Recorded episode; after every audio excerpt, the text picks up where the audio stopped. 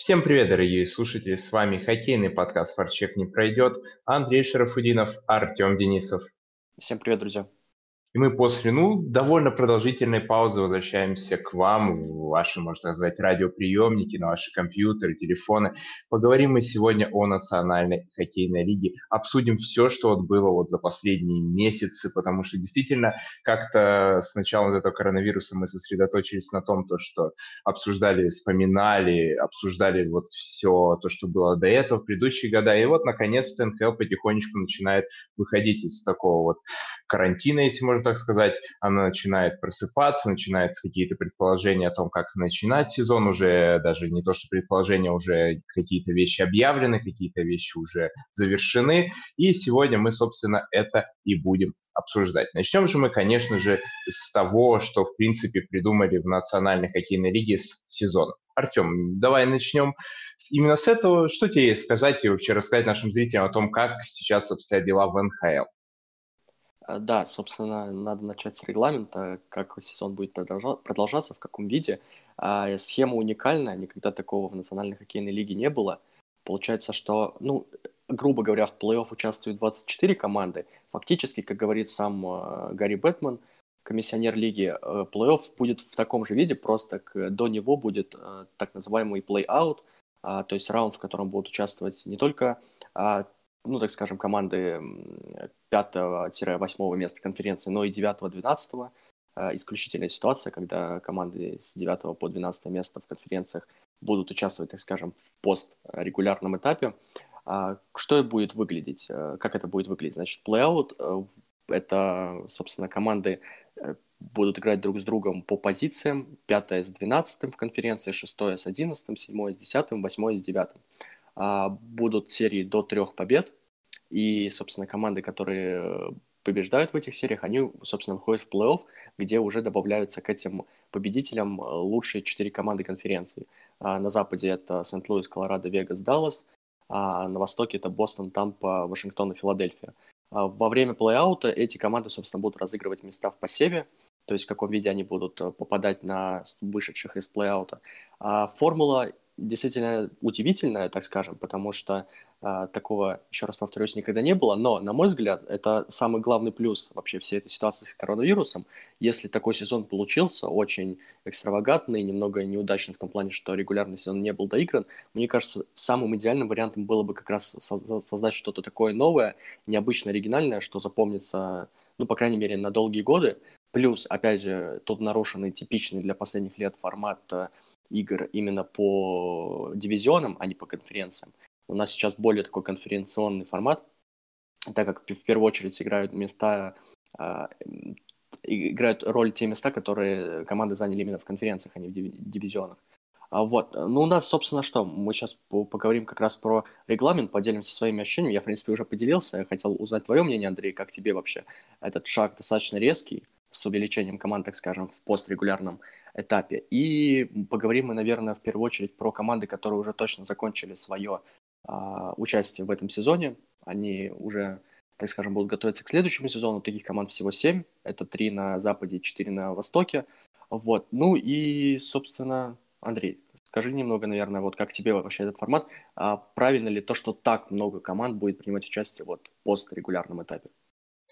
Ну, давай я сначала еще добавлю пару вещей, которые ты не сказал. Это в первую очередь то, что все-таки вот этот весь турнир пройдет в двух городах. Это крайне важно. То есть НХЛ возвращается, но возвращается, по сути, в таком мини-турнире, в мини, можно сказать, Кубке мира, чемпионате мира. То есть в таком привычном турнире, который мы привыкли играть сборные там в двух городах каких-нибудь, и потом между собой встречаются там, э, в, получается, на чемпионатах мира это случается с полуфинальной стадии. Здесь, получается, две команды встречаются, как я понимаю, только на стадии финала в одном городе, и, ну, когда вот из каждой конференции выйдут по одной команде. И поэтому сейчас действительно на данный момент мы смотрим такой невероятный по своей идее турнир, который, я думаю, взят вот из э, э, прошлых опытов, в том числе опытов сборных. И в целом довольно интересно будет на это посмотреть, потому что действительно мы такого еще не видели. Еще, конечно же, турнир возобновится все-таки без зрителей, несмотря на то, что Хотя беззрительно я чуть поторопился, потому что кто знает, как все у нас вот в этом мире раскрутится, потому что у нас вот, не знаю, как в других странах, но в России, по крайней мере, потихоньку говорили то, что там футбол начнется у нас без зрителей, вот совсем недавно появилась новость, что там 10% будут пускать, и поговорят, что с июля вообще чуть ли не полностью откроют для зрителей вход на трибуны. Может, в Америке будет так же, потому что действительно сейчас очень быстро все меняется в мире, и посмотрим, что будет. Но пока что планируют играть без зрителей. Но сейчас действительно разговоры идут самые разные о том, как возобновится сезон. Но главное, что принято, то, что сезон возобновится, и то, что он вот пройдет в формате, о котором сказал Артем, о том, что это будет у нас, получается, по 12 команд с, каждой, э, с каждого из с каждой из э, конференций, и, соответственно, вот э, нижняя часть из этих 12 команд, то есть верхние 4 команды у нас э, остаются, уже проходят, по сути, дальше, а нижние команды, которые у нас останутся, это, получается, у нас 8 команд, они сыграют э, в отдельном таком мини-плей-офф, плей-аут. И я, если честно, даже порадовался вот данной вещи, потому что, ну, откровенно говоря, например, мне тот же Рейнджерс было крайне жалко, которые в конце сезона так добавили, которые в конце сезона реально усилились, которые в целом а, действительно прибавили, и в тот же Дедлайн мы с тобой обсуждали уже о том, то, что они усиляются под плей они там не отпускают сезон куда-то подальше. И если бы они не попали в плей за то, что просто сезон закончился раньше, чем нужно, ну, это было бы крайне обидно. А так они попали в плей-офф. Конечно, самая смешная история это с Монреалем, который ушел в перестройку, ну, так же, как, наверное, из Чикаго, только уже на Западе. Они уже ушли, по-моему, в перестройку, но неожиданно бах и попали в плей-офф. Но мы это еще обсудим, когда будем говорить о командах, я думаю, которые не попали в плей-офф. Не особенно еще сказать про Баффало, потому что там действительно очень смешная ситуация, и в дедлайн они поработали так, чтобы попасть в плей-офф, а в итоге получилось то, что получилось. Но действительно, мне лично очень нравится вот этот вариант. Мне еще понравилось то, что все-таки будет отдельный турнир вот э, за посев между четырьмя первыми командами, потому что, на мой взгляд, опять же, вот условный Сент-Луис, который сейчас самый первый на Западе, он в конце сезона имел, не в конце, в конце сезона, да, уже можно говорить, в конце сезона, имел такие маленькие проблемы, и его спокойно мог обогнать Колорадо, которые начали возвращаться лидеры, в которые начали после травмы приходить игроки. Тот же Макар в самом последнем матче сезона вернулся и там сделал результат матча с Рейнджерс. Действительно, тоже Колорадо мог, мог обогнать. Или у Далласа, которого хоть и были проблемы, но все равно они обычно к концу сезона как-то побольше набирают. Действительно, они могли тоже как-то побороться. И мне действительно будет интересно посмотреть, как команды распределятся вот именно в этой четверке. Мне кажется, это будет не менее интересно, чем вот эти игры, так называемые play-out, которые будут вроде как до трех побед, если не ошибаюсь. Да, да. Пока что они спорят там о регламенте, но я то, что слышал, это то, что вот эти вот самые игры play-out, а, они будут до трех побед, остальные все пройдут, соответственно, до четырех побед, такие, так называемые семиматчевые серии.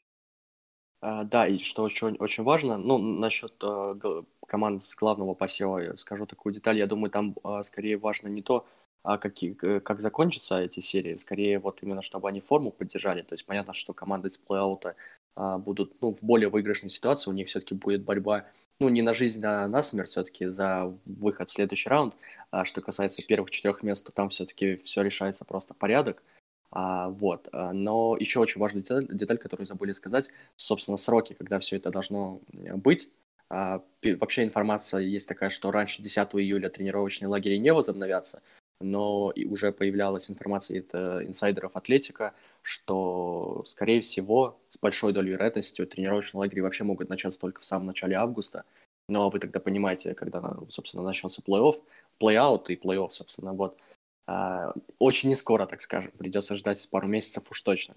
Вот. Это, конечно, грустно, наверное, потому что все соскучились по крутому хоккею, но выхода нет. В США очень серьезно относятся вообще к всему этому а, кризису, связанному с э, коронавирусной э, пандемией. Вот, поэтому посмотрим, как будет. Наверное, э, мы перейдем сейчас, если тебе нечего больше сказать про а, именно регламент а, я последнее, наверное, что скажу про регламент. Вообще будет забавно, если Кубок Стэнли в этом году выиграет команда 9, 10, 11 или 12 в конференции, потому что, ну, с огромной долей вероятности просто больше не будет возможности такой в Национальной хоккейной лиге в будущих сезонах. А, надеюсь, а, что вот такая вот ситуация. Только если изменится полностью регламент плей что очень вряд ли, как бы все уже привыкли, что по 8 команд из каждой конференции и играем до победного Вот. А тут как бы и Виннипек может выиграть, и, я не знаю, тот же Рейнджерс, и это очень будет забавно. Ну, я добавлю по регламенту. Единственное, что меня единственное, что пугает, это то, что действительно каждый вот с каждой неделей старт тренировочных лагерей все сдвигается и сдвигается. Я когда вот перед, перед подкастом почитал так новости, как развивалась эта вся история с коронавирусом, вся история с НХЛ, изначально я нашел информацию, что аж 1 июля собираюсь рестарте чемпионата. То есть не лагеря, даже не про лагеря речь шла, а уже про то, что рестарт чемпионат. А как мы видим сейчас, не то, что 1 июля они не стартанут, пока что говорят, что там в середине июля это хороший прогноз, то, что стартанут хотя бы вот эти тренинг-кемпы, а многие игроки говорят, что чтобы на тренинг-кемпах им нужно прийти в себя, но это 3-2 недели. То есть я слушал э, не подкаст, а такой вот э, мини-эфир там у Хабибулина, по-моему, когда собирались наши российские хоккеисты, и там, мол, Ковальчук шутил то, что да, конечно, там молодежи один-два дня поиграть, и они уже вернутся в бой, а вот нам, ну, таким старичкам, ветеранчикам, нам три недели нужно уверенно тренироваться, там подсбросить лишний вес и так далее который набрался, естественно, когда у тебя нет э, такой вот активности. Понятно то, что можно заниматься в зале, можно все равно там как-то находить лед, как, например, находят наши хоккеисты во Флориде. Я видел фотографии с тем же Овечкиным, там, который занимался с некоторым хоккеистом, по-моему, Задоровым еще, которые во Флориде находили лед и занимались. И, но все равно это не игровая активность, не та активность, которая нужна, чтобы тебя держать в форме, и поэтому действительно Пока что единственное, вот, что плохо, конечно, мы все радуемся, то, что все-таки сезон возобновится, то, что все-таки он не закончится, но действительно, что пока печалит, это то, как с каждым днем, с каждой неделей все дальше и дальше переносится старт, потому что ну, мы очень соскучились по хоккею, действительно хочется уже, чтобы он побыстрее стартанул, потому что я уже боюсь, то, что НХЛ стартнет даже позже, чем э, предсезонный матч в континентальной хоккейной лиге, а мне бы этого не, не хотелось, потому что я привык, то, что НХЛ заканчивается, я уже смотрю КХЛ, а тут как бы НХЛ даже не закончится, уже надо будет переключаться лично мне на тот же КХЛ. Да, тренировочный лагерь железно займут минимум две недели. А, единственный, наверное, плюс от этого, что за огромный промежуток времени, вот начиная, собственно, с начала остановки чемпионата, это вот когда это было март, конец марта, по-моему, уже даже не помнишь, когда, собственно, регулярный чемпионат приостановился. А с того времени очень многие травмированные игроки свои болячки залечили. Кто-то, конечно, еще будет восстанавливаться, но в целом, скорее всего, к тренировочным лагерям команды подойдут почти в оптимальных кондициях в плане выбора игроков. Конечно, есть большая вероятность того, что травматичность будет выше после возобновления чемпионата. Хотя, кто знает, как бы мы сейчас можем смотреть на примере футбола, что более-менее все как-то работает и а, справляются с нагрузками неожиданными такими футболистами. Поэтому хоккеисты, я думаю, самого высокого как э, уровня тоже должны с этим справляться. Ну и перейдем, наверное, к теме такой актуальной, э, очень э, противоречивой, наверное, особенно для Соединенных Штатов Америки. Э, протесты э, в Соединенных Штатах после смерти Джорджа Флойда, темнокожего человека. На самом деле, казалось бы, что все очень очевидно, и позиция и Национальной хоккейной лиги в целом, и позиции конкретных хоккеистов в частности, все они как бы поддерживают э, вот эти протесты, но есть и мнения такие меньшинства. Вот недавно Джонатан Куик высказался про то, что эти протесты бессмысленны, так как в первую очередь они разрушают частную собственность обычных американцев, которые не виноваты в проблемах системы в целом.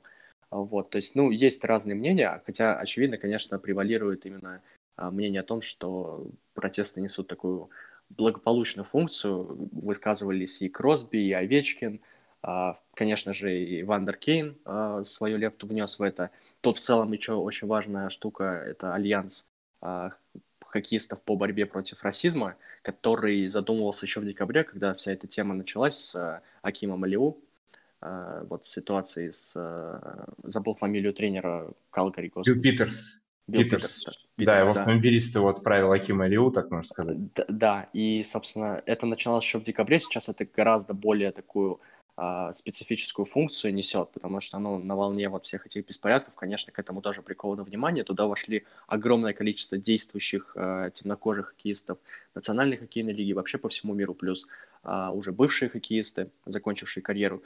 В целом, наверное, к этому стоит относиться нейтрально, а что касается беспорядков, я думаю, что очень важно, если Национальная хоккейная лига будет позволять спокойно а, свое мнение высказывать, как это, собственно, сделал Джон Дон Квик. Я думаю, человек со, с, таки, с таким статусом, ему вряд ли какие-то а, последуют санкции. А, вот. Другое дело, если бы такое высказал какой-нибудь молодой человек, я не знаю, только начинающий свой путь в национальной хоккейной лиге, неизвестно, какие э, его ждали бы санкции, ждали ли бы вообще. Вот. Но, конечно, тоже интересно, как э, с имиджевой точки зрения справляются вот с этой ситуацией хоккеисты национальных, национальной хоккейной лиги и лига в целом тоже. Ну, ты практически все сказал уже про Флойда. Я, опять же, я не хочу лезть вообще в дела Соединенных Штатов Америки в этой ситуации, потому что я не могу оценить, насколько это для них важно. Это, как говорится, я не хочу сказать, это прям их проблема, потому что проблема расизмом, это понятно, это общемировая проблема, и действительно встречается везде, и расизм это плохо, безусловно, и это очень-очень плохо, хотя вот ты правильно сказал, нельзя перегибать палку, и Джонатан Квик э, тоже об этом говорит, нельзя перегибать палку, нужно чтобы все жили в мире, все было хорошо, как с одной и с другой стороны. А про вот альянс, который возглавит, скорее всего, вот Аким Алиу, ну, Наверное, он в нынешней ситуации для Национальной хоккейной лиги, в том числе с пиар точки зрения, он им нужен, потому что это действительно важный вопрос. Если в НХЛ появится такая вот, ну, такая, не знаю, как это даже сказать, такая функция, не знаю, такой вот орган, который будет за всем этим следить, то действительно это поднимет престиж лиги, и многие не будут там переживать за себя, не будут переживать за своих детей, которые, которых отдавать в хоккей, то, что они вот там столкнутся с какими-то проблемами. Это все-таки хорошо, и это нужно. И это как одна часть, наверное, будет из части профсоюза игроков Национальной хоккейной лиги, и поэтому, ну, это хорошо а про в целом ситуацию. Ну, надеемся, опять же, то, что в Америке к, к старту национальной хоккейной лиги все успокоится, потому что говорят, то, что беспорядки там и магазин того Чикаго задели, я видел, как там э, джерси выносили и около арены вроде Вашингтона что-то случилось, там были беспорядки рядом. Но, очень действительно, надеемся, то, что совсем скоро все придет в более-менее порядок. Ну, с магазином Чикаго, наверное, люди просто путали разных кейнов. Вот, а что я хотел сказать про беспорядки еще, да, даже не про беспорядки, а скорее про альянс. Главное, чтобы а, это работало именно в пользу борьбы против расизма. Я не хотел бы, чтобы в НХЛ было такое, не то чтобы навязанное, но обеспеченное извне diversity, как это говорят на английском, то есть разнообразие, когда, знаешь, вот были случаи такие в других американских лигах, а, по другим видам спорта, что, допустим, там какие-то квоты а, темнокожим а, а спортсменам да, да, да, на драфтах и всякое такое. На мой взгляд, это совершенно неправильно, если они будут развивать, допустим, хоккей именно, я не знаю, ну, для темнокожих, то есть там, я не знаю, какие-то специальные площадки создавать. Но опять же, это тоже именно выделяет конкретную группу людей. Главное просто предоставлять им шанс.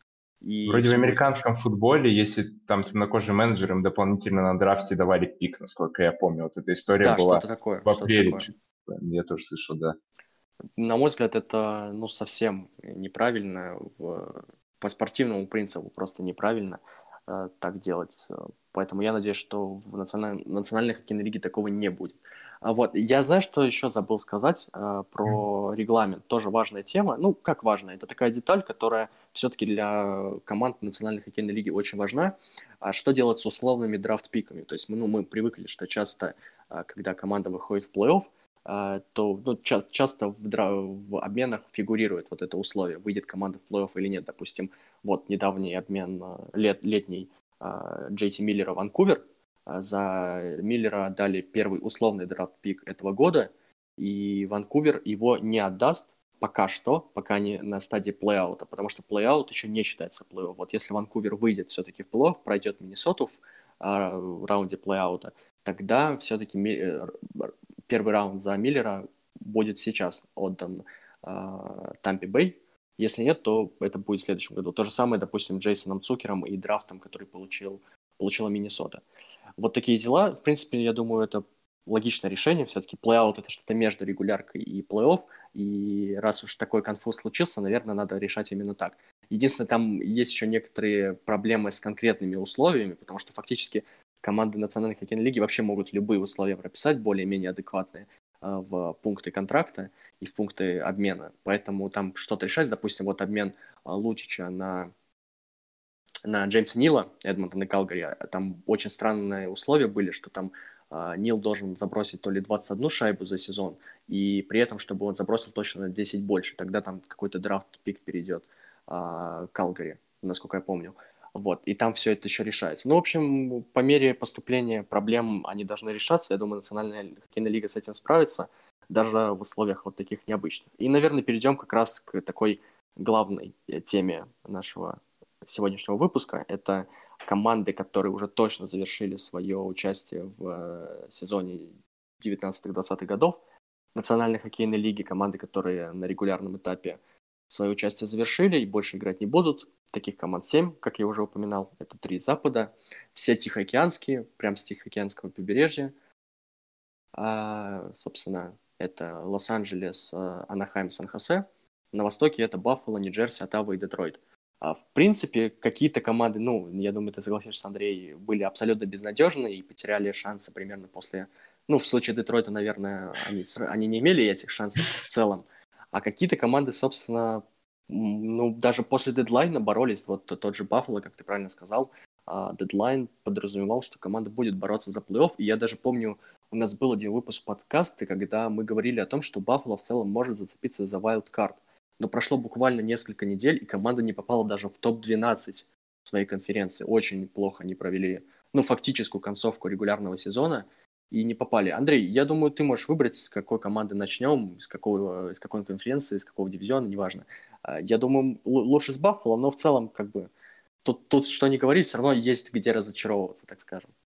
Окей, я продолжу тогда по Баффало, потому что действительно про Баффало есть что сказать, потому что действительно такой клуб неудачник национальной хоккейной лиги, такой, такая точка на карте, который вроде бы каждый раз собирает неплохой состав, каждый раз претендует, в начале сезона что-то там добивается, даже э, шло на втором месте когда-то в а, Восточной конференции, соответственно, а потом к концу сезона случается то, что мы видим каждый год, они оказываются за чертой плей-офф. В этом году они оказались даже за чертой плей-аута. Айкель постоянно там что-то ноет, хотя проводит вроде лучшие сезоны, чуть ли там не желает обмена. И вот в этом сезоне случилась эта пандемия, сезон коронавирус, э, сезон из-за коронавируса прервался, и так получилось то, что Баффало не попал даже в игры плей-аут. Почему он не попал? Ну, потому что отвратительно провел концовку регулярного чемпионата, такой вот Э, маленькую концовку регулярного чемпионата, если можно ее так сказать, которая была совсем не концовкой в тот момент, когда нужно было, когда действительно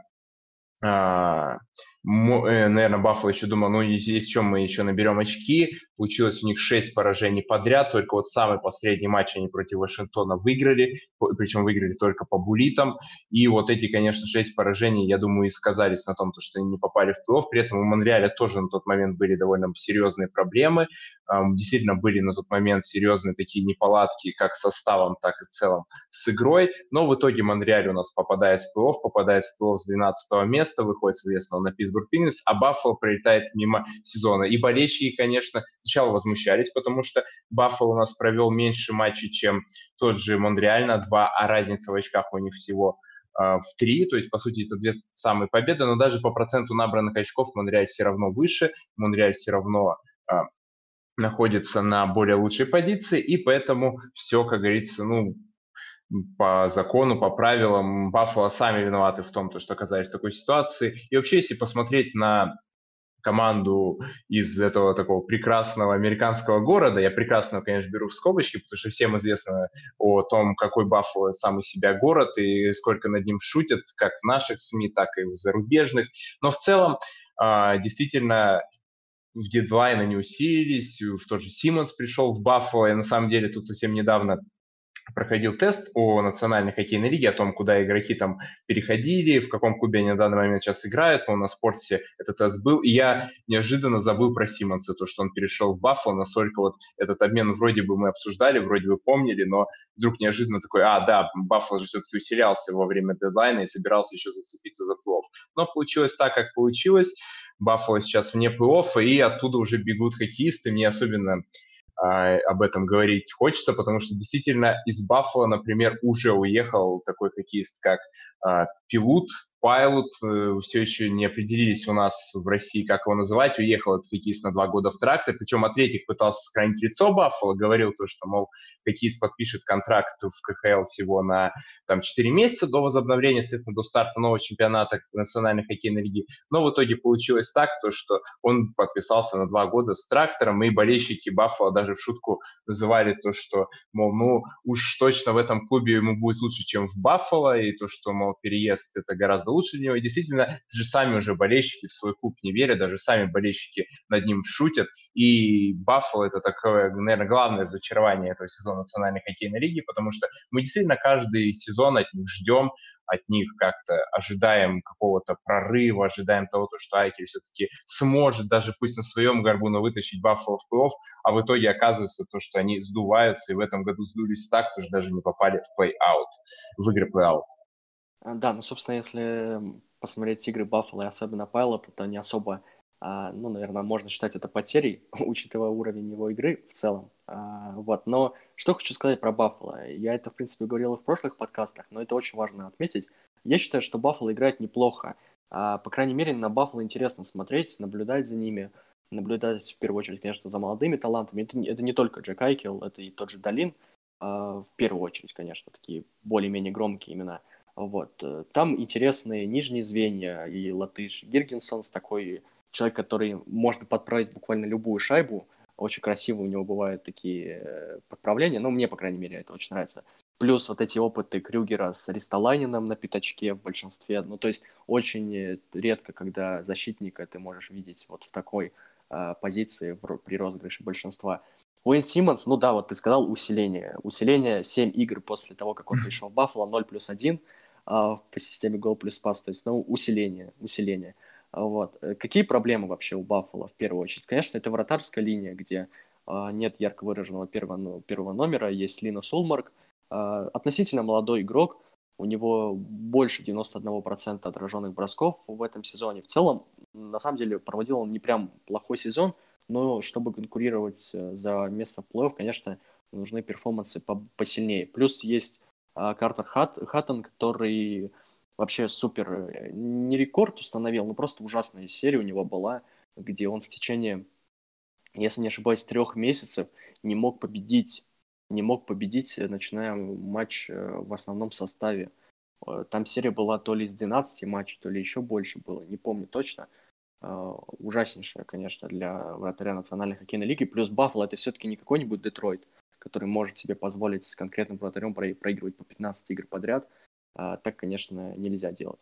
Вот. Э, что еще могу вообще сказать про Баффало? В общем, э, тут знаешь еще в чем большая проблема? Вот эта психология, когда команда так долго не попадает в плей-офф. А сейчас э, все-таки дата символичная была, это 50 лет Баффало в Национальной хоккейной лиге, и команда даже в такой ситуации не смогла пробиться не то что в плей-офф, но в плей-аут, то есть просто попасть в топ-12 своей конференции с большим количеством высоких выборов на драфте за последние годы. А, конечно, ситуация очень-очень грустная, и ну, менять что-то надо. Я бы на самом деле скорее сохранил э, Крюгера на посту главного тренера, дал бы ему еще один сезон, потому что э, главная проблема Баффало это то, что они тяжело справляются с кризисами. То есть, если у них начинается серия поражений, то, скорее всего, она какое-то время продолжится. А, потом, возможно, будет какой-то подъем. Но после подъема всегда следует этот спад. И вот э, стабильности, конечно, не хватает сейчас э, команде. Поэтому лично я надеюсь, что все как рано или поздно наладится. Все-таки очень долго этот кризис идет без плей-офф. И ну, есть и индивидуалы интересные в Баффало, и команда сама по себе, она самобытная, и на нее действительно интересно смотреть очень часто. Мне, мне, по крайней мере, очень редко, когда бывает скучно, когда я смотрю Баффало Сейберс. Так что удачи им, наверное, хорошо провести тренировочный лагерь, хорошо подготовиться к сезону, снова на драфте выбрать более-менее – и снова ворваться в бой, чтобы число годов без плей-офф не достигло двухкратных размеров. Вот так вот. Ну да, действительно, Баффало это такой вот клуб, который может выстрелить, который может выстрелить в ближайшие сезоны, но пока что действительно, наверное, в нынешнем сезоне это главные неудачники Национальной хоккейной лиги, но есть еще не менее неудачник э, Национальной хоккейной лиги, но только если на, на Баффало мы еще надеялись по ходу сезона, то вот этот клуб скорее наоборот начал разочаровывать на самого старта. И я, конечно, сейчас говорю про Нью-Джерси Дэвилс, которые примерно в той же ситуации в конце сезона остались, что и Баффало, очутились они чуть ниже их, но из-за того, то, что они меньше матчей выиграли в основное время, но по очкам все те же 68, все те же 69 матчей, то есть также 3 очка не хватило до Монреаль Canadiens у нас, чтобы Нью-Джерси вышел э, в плей-аут, не получается назвать это плей-оффом, но хотя бы в плей-аут они бы вышли. Действительно, это, наверное, такая вот команда, которая перед сезоном многими ставилась довольно высоко, многими ставилась даже в плей-офф, особенно у нас в России очень сильно на Нью-Джерси Дэвилс ставили ставку, потому что туда, например, пришел Никита Гусев, который в итоге стал вторым бомбардиром команды, и в целом, если так посмотреть на те обмены, которые были перед сезоном, те подписания свободных агентов.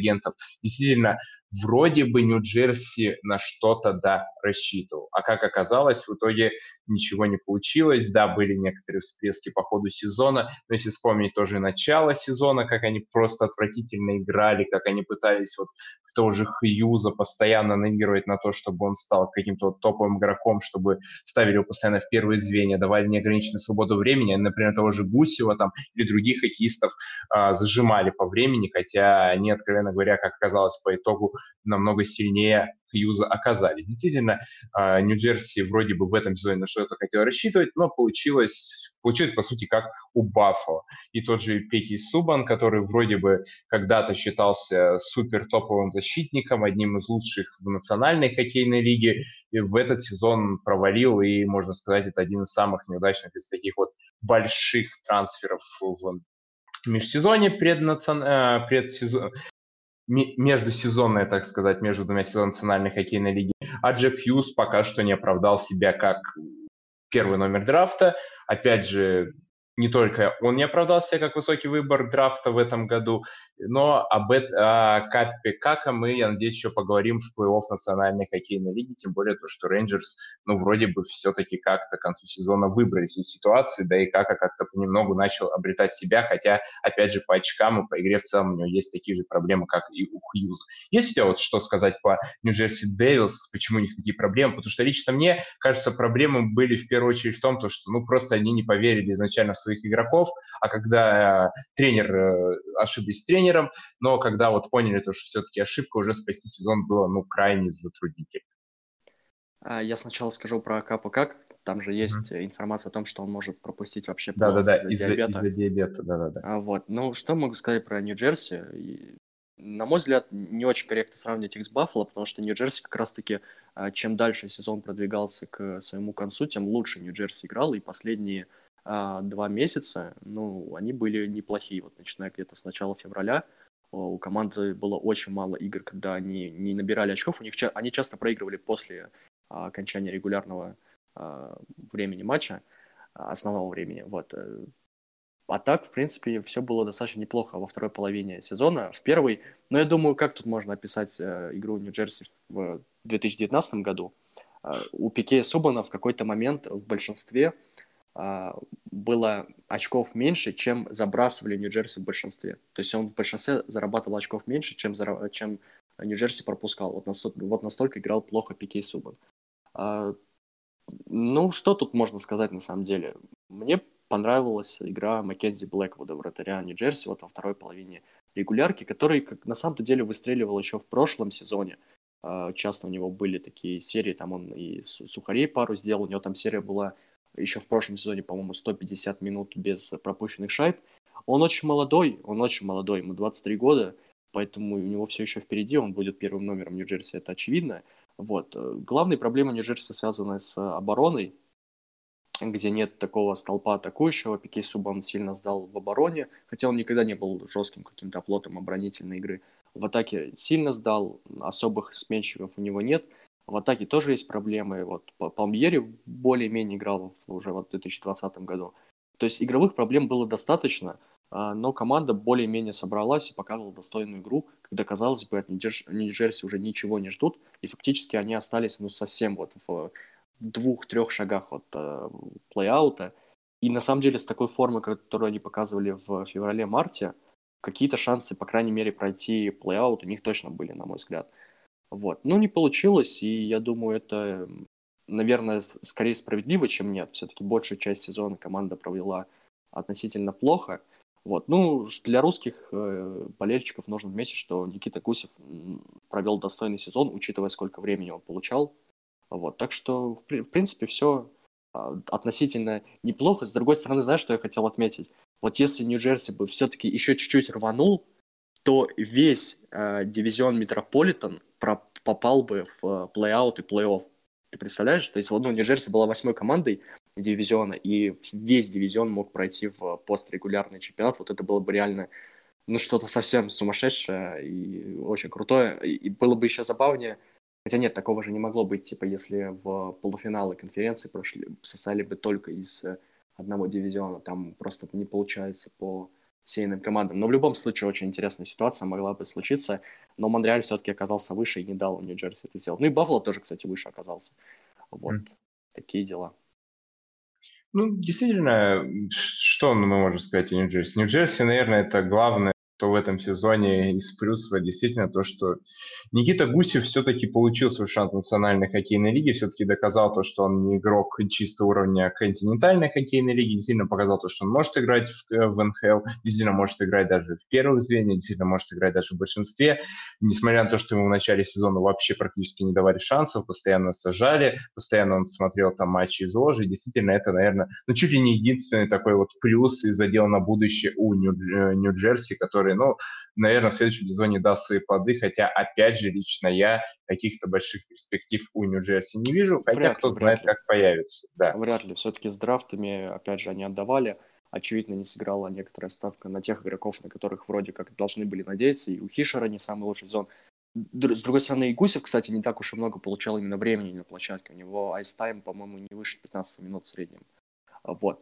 Знаешь, я, наверное, сейчас перескочу на Запад, uh-huh. потому что, мне кажется, логичнее вот Анахайм, Лос-Анджелес и Сан-Хосе в одну такую, а, ну, так скажем, а, в один Калифорнию, пункт. так сказать, поговорим о да, Калифорнии. Да, просто Калифорния. Просто Калифорния, которая в этом сезоне, ну, облажалась по полной, так скажем, а, где-то что-то было получше, где-то похуже. И самое удивительное, вот самое лично для меня удивительное, что вот из этих команд Анахайм, Лос-Анджелес и Сан-Хосе, именно Лос-Анджелес а, по игре, по тому, что они показывали – оказалась лучшей командой. Да, Лос-Анджелес набрал меньше, чем Анахайм, но Лос-Анджелес, на минуточку, закончил сезон семиматчевой победной серии, семиматчевой победной серии, и команда, на самом деле, а, а, она, допустим, пропустила меньше, чем Вашингтон.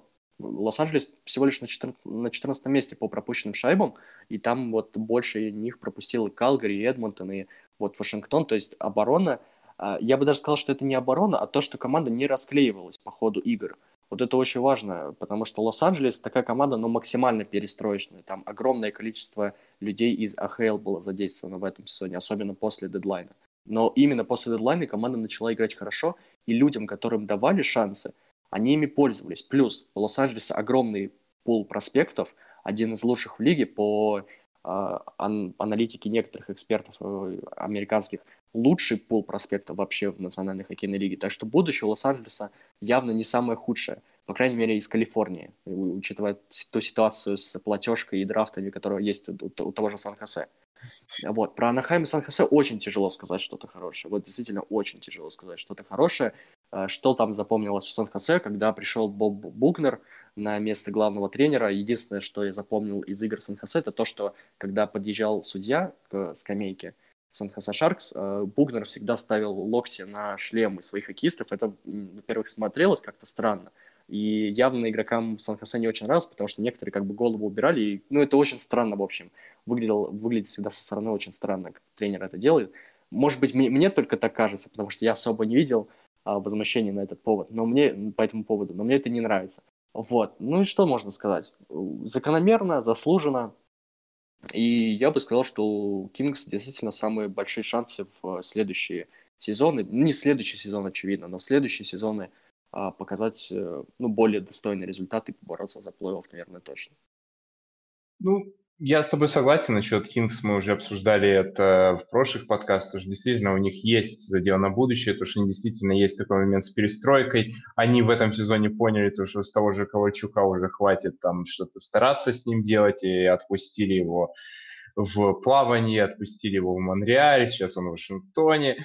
Действительно, Лос-Анджелес начал избавляться от своих старых звезд, отдал многих игроков э, в разные команды, в Вегас, мы опять же не забываем обмены, и действительно у них впереди еще очень-очень большой путь перестройки, построения новой команды. Вот Сан-Хосе, наоборот, вроде как – хотела вот в эти сезоны что-то достичь. Мы вспоминаем прошлый сезон, где Сан-Хосе должен был проходить Вегас, но там случилось вот это просто умопромочительное удаление на, в третьем периоде, по-моему, когда... Так Сан-Хосе минут... прошел как раз Вегас а, из-за ну, этого удаления. Я, я, я, да, я неправильно сейчас выразился, потому что Сан-Хосе про, прошел Вегас, и типа у них дальше было все хорошо, и в целом Сан-Хосе такой вот клуб, вроде бы все у них окей. После... И да-да-да, я запутался в своей мысли, которую хотел сказать. Как раз я хотел привести пример, то, что у них в прошлом ТПО все было вроде более-менее окей, в сезоне все было более-менее окей, и тут такой просто провалище, тот же абсолютный провал практически по всем областям. Наверное, только вот ты уже сказала о том, что ты запомнил про тренера, но я тоже скажу про тренера. Единственное, скажу про Евгения Набокова, который пришел в Сан-Хосе, пришел, ну, не скажу, что прям свой родной клуб, но такой клуб, который для него очень много сделал, и он для э, Набока очень много сделал, и сейчас он действительно начал заниматься там с вратарями, там начали, начали подтягивать тех же российских хоккеистов, российских вратарей, конечно же, а, в Сан-Хосе уже Миничук подписал, а, есть слухи о том, что в следующем сезоне туда может перейти Худобин, который выходит на рынок, то есть стать бэкапом, и действительно, с вратарями Сан-Хосе после прихода, вот после всей этой смены тренеров, действительно начало улучшаться ситуация, действительно начали хоть, ну, они хоть что-то брать. И действительно, я бы отметил то, что еще один российский тренер получил назначение в Национальной хоккейной лиге. Теперь там не только вроде бы э, Гончар у нас, только есть еще Брылин, вроде бы в АХЛ сейчас он тренирует, но я точно не уверен. А вот э, то, что тренер вратарей первый со времен э, Третьяка, это действительно очень-очень круто, и в Сан-Хосе сейчас вот такая легенда их настоящего клуба тренирует, и это какой-то вот такой единственный, наверное, плюс Сан-Хосе в этом сезоне. Ну, если, конечно, не брать мемы, которые в русскоязычном сообществе Национальной хоккейной лиги про Сан-Хосе просто разлетались в этом сезоне на ура, и про то, что эта команда там в пятерочку постоянно ходит, и подобные вещи, это, конечно же, было, наверное, самая такая популярная команда в русскоязычном таком э, ну, НХЛ движении, можно сказать, потому что действительно над ними шутили, наверное, больше всех в этом году. И, собственно, последнее место а, команды, которая отдав... отдавала пики той же Оттаве, и в этом сезоне у них нет выбора в первом раунде, я напомню, потому что у них есть Карлсон, но нет пиков.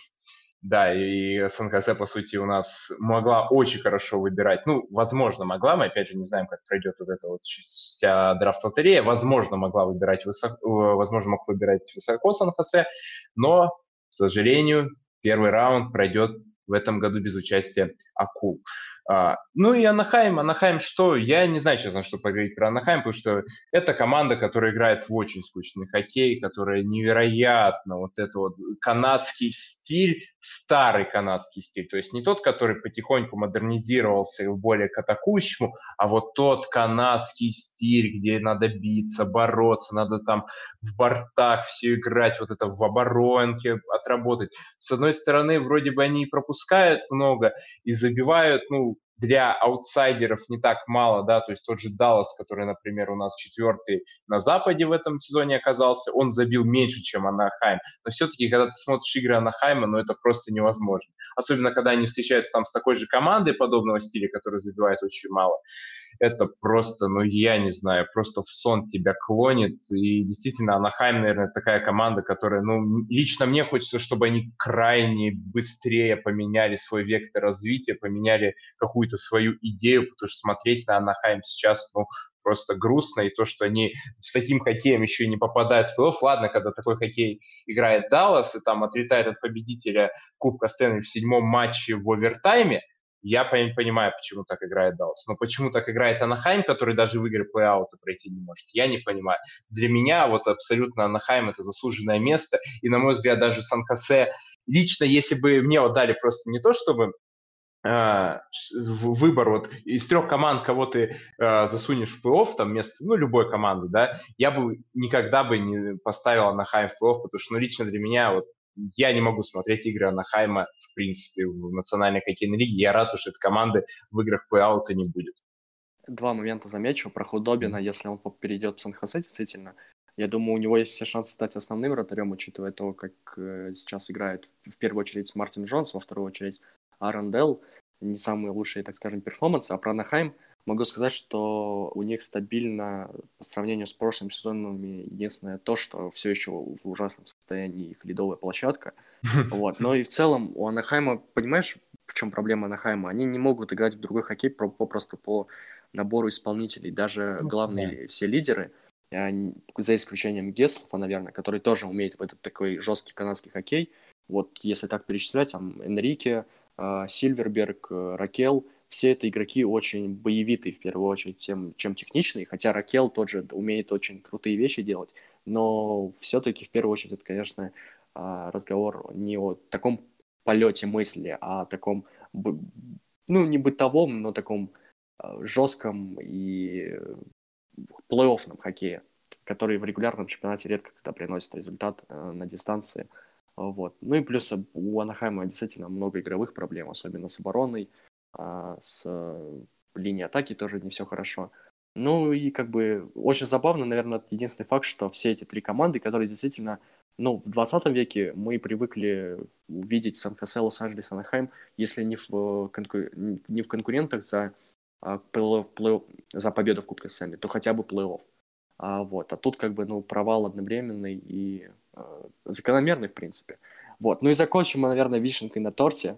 А у нас Поговорим два... о еще одних лидеров Два, два брата-акробата, да, Атава, Детройт, как бы, я не знаю, э, что тут можно говорить. Я, опять же, пытаюсь всегда находить что-то хорошее. В Дет... а, говорю сразу, в Детройте я не пытаюсь найти что-то хорошее, но с Оттавой ситуация немного другая, потому что я, на самом деле, достаточно матчей Оттавы смотрел, и я не могу сказать, что Оттава выглядит прям совсем ужасно. Очевидно, эта команда далеко не уровня плей-офф Кубка Стэнли, но в ней есть много чего хорошего. Они очень неплохо взаимодействуют в форчеке, и, очевидно, тут есть тренерская мысль, а, потому что с учетом тех исполнителей, которыми, которыми обладает Оттава, а, показывать очень прям высокий уровень игры никак не получится. Но команда старается, у команды есть лицо, когда ты видишь игру Оттавы, ты понимаешь, что это за команда. То есть, ну, можно не знать, там, как выглядит форма Оттавы, как выглядят хоккеисты, какие у них фамилии, но ты поймешь, что это все-таки Оттава, потому что из игры в игру у команды есть стиль.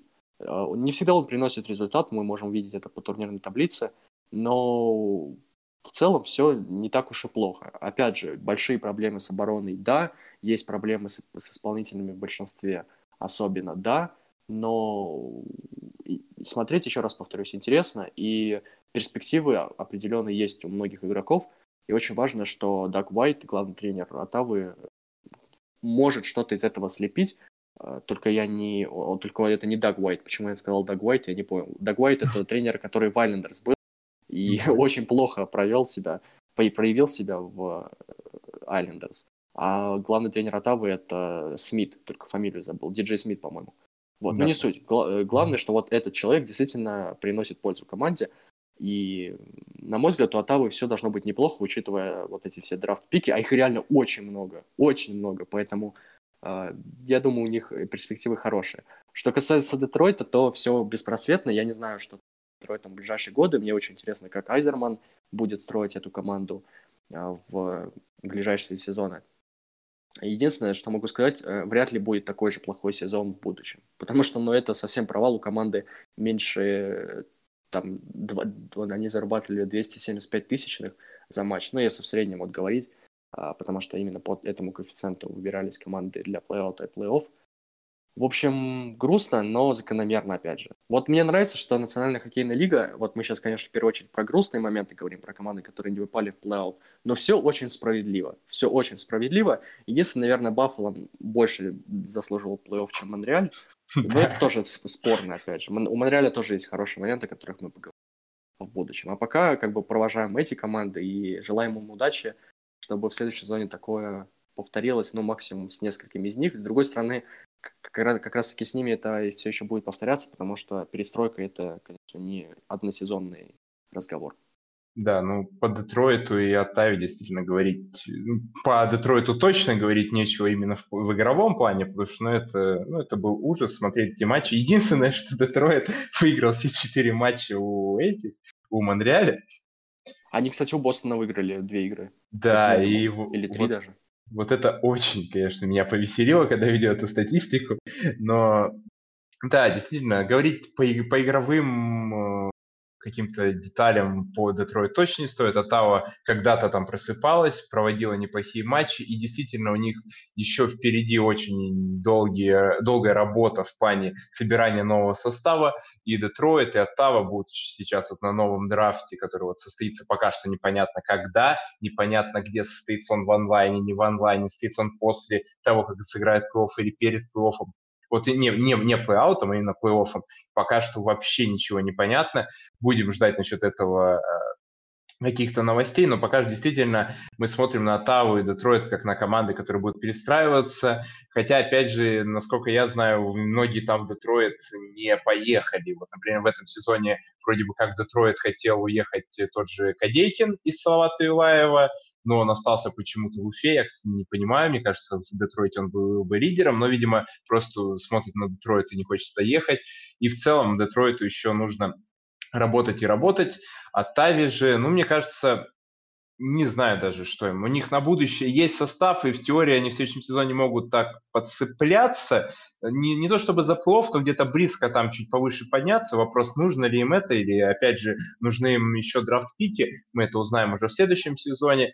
Пока что действительно эти две команды, про которых, наверное, в национальной хоккейной лиге можно сказать меньше всего. Хотя, конечно же, был в былые времена, особенно про Детройт, мы бы тут сели, и можно было бы, наверное, целый подкаст о них записать, потому что действительно раньше Детройт это, наверное, ну, одна из самых таких обсуждаемых команд, которая действительно подавала инфоповоды, и сейчас это, ну, главный аутсайдер национальной хоккейной лиги. Действительно, как ты уже правильно сказал, они по праву не попадают в плей и действительно сейчас такая ситуация, то, что, ну, посмотрим, что будет в дальнейшем. Не хочется как-то хоронить, как-то печалить болельщиков. Пусть в Детройте ждут Лафренье, все, что я могу сказать.